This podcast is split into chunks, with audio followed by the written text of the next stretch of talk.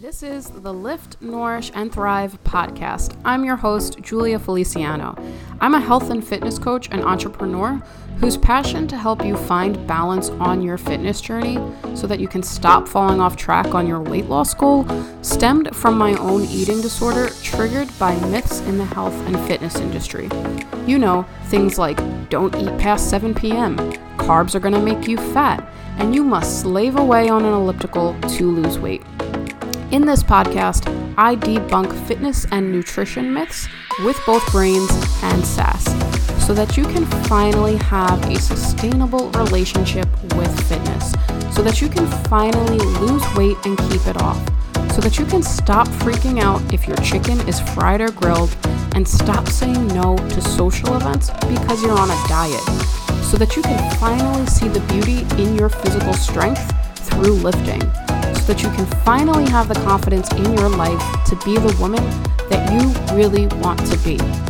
Now, let's get into today's episode. Hi, guys, welcome back to the Lift, Nourish, and Thrive podcast. How are you all doing? What is going on in your world? It's been, it's been. wow, almost a month since my last podcast episode. And the reason why was at one point I released three episodes in one week, which was a lot. And there's just been a lot of different things and moving parts going on in my business right now as it is continuing to grow and as I'm continuing to make the impact that I am in this world in helping women overcome the struggles that they are having on their weight loss journeys and bringing more women into my world and helping more women you know both in a group setting and in a one-on-one setting and expanding so many different parts of my business. And there's been a lot of growth in this summer basically. And I'm really happy about it because that means that I am doing what I am meant to do in this world and that is help all of you I've gotten so many sweet messages over the last few months on how I've helped in ways that seem so minuscule almost to me, right? Um, but are so meaningful to all of you. And that just makes me so, so, so happy, so happy. And um, there's a few different things going on right now in Lift, Nourish, and Thrive. If you are interested in receiving a free How to Build Muscle protein focused grocery list, on this grocery list there are lots of different foods that can help you gain muscle, allow you to learn how much protein you actually need to help you build muscle, um, and doing so in a way that just doesn't require you to eat egg whites and protein powder and chicken. Because if you've been there, you have been there, I have been there, and it is just so boring to feel like you have to eat the same foods over and over again just because they're high in protein. And you know that protein is important to help you build muscle, yet you're probably still under consuming it, not, you know, intentionally which is hindering the progress that you really want, right?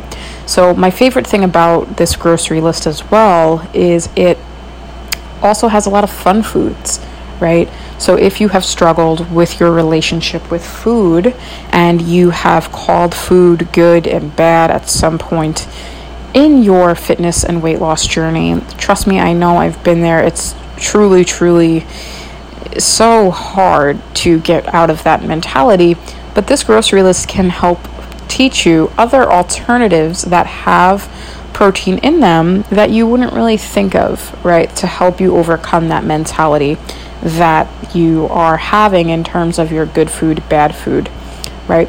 So you can download that with the link in my bio. Once you sign up, you just have to confirm, and then from there, you will automatically be able to receive the list. I've gotten such nice feedback about it that it's making grocery shopping easier, that it's allowing women to eat more protein, even their children are eating more protein, and now they're finally learning how much they actually need so that their workouts are basically getting to be more effective in that way and they're getting the physical progress that they want.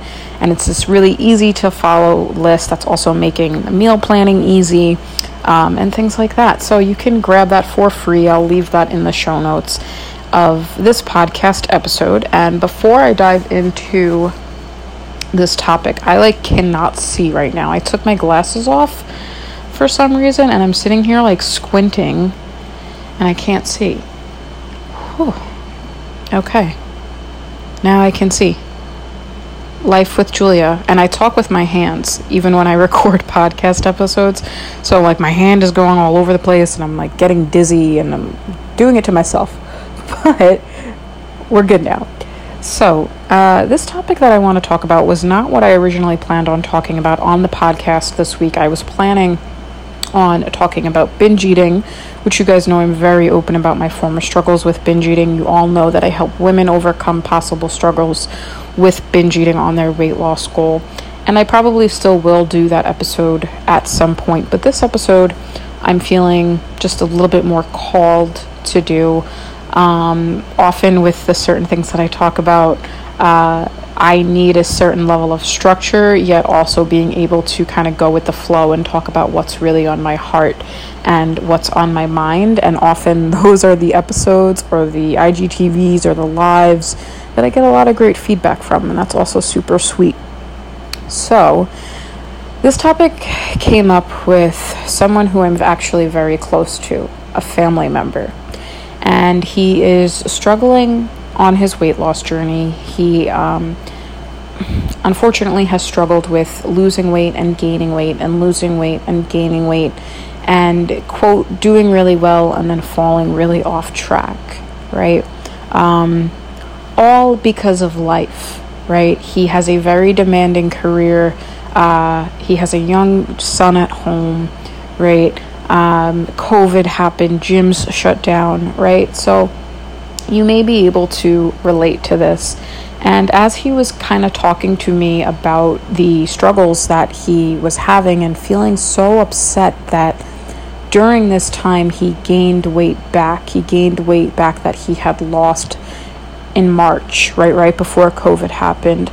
And, you know, he's family first, but it's also easy for me to help him overcome this struggle and give him some tools to succeed because this is what I do for a living as well. And yeah, I've been there personally too, right?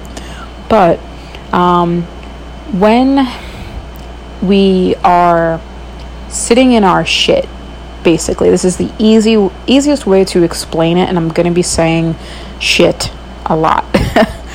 but when we're sitting in our shit, it's really hard to get out of it right? We know that we're like super unhappy. We're so fed up with it, right? But at the same time, it's like we're sitting comfortably in the shit because we may even know the tools that we need to succeed, to move forward and get out of it, right? But at the same time, we're comfortable and we sit there and we wonder, why is this time going to be different? Am I good enough? What do I have to do more of? Right? And yes, thinking about those things really do play a big part into our mindset on our weight loss and our fitness journeys, right?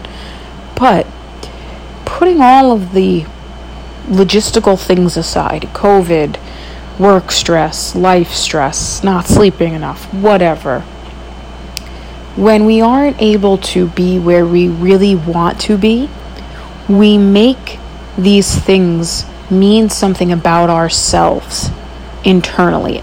I gained weight during COVID because I was lazy. I'm fat. I binge ate. I'm such a loser. I'm disgusting. I'm a whale. How did I let myself go? How did I let myself get to this level? And we're sitting there and we're like in this war in our head, right? And if you've ever struggled with stuff like that, you know what I mean when you have a war in your head. It's like this little voice that walks around with you and is a bitch and just basically critiques everything that you start thinking about. Right? So, for instance, just using this as an example, I'm going to start losing weight. Then that little voice chimes in in our head, well, you know, gyms aren't open to full capacity in New York, so like what's the point? You hate at-home workouts. You're just going to gain the weight back. You've done this before. And that like war in our head starts to go off. Right? And it keeps us comfortable though in our shit. We're like, ew, I don't want to be here. Ah. Right? But it keeps us there. Because at the same time, it's trying to keep you safe. And on the other side of you being safe is that growth. And that growth is scary because it's outside of your reality right now. You can't really fathom it because you can't really touch it yet. But you know it's there and you're thinking about it. And you're starting to do some things to help get, get you there or you know what to do but you're not doing it and you're ghosting yourself, which, just to be honest with you here, guys, if you tend to ghost yourself in things that you really want to accomplish, you are disrespecting yourself and you don't deserve that. Right? So, what I'm trying to say is that if you are sitting in shit right now, and you're sitting in your shit and you're like, I'm tired of this.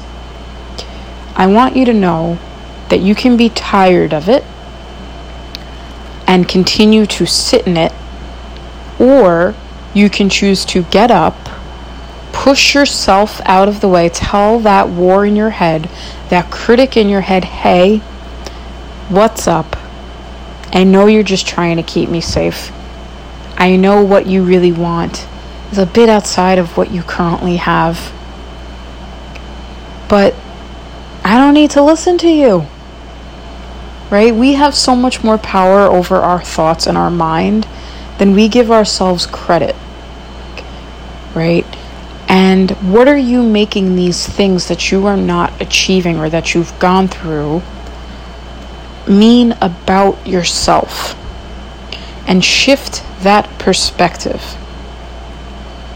When is the last time you actually thought highly of yourself and that you were proud of yourself versus sitting there and bashing yourself and wanting, wanting more, more, more, more, more, but struggling to do the things to get you there?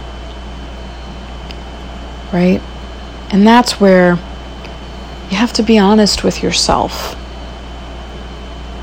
you have to be real with yourself.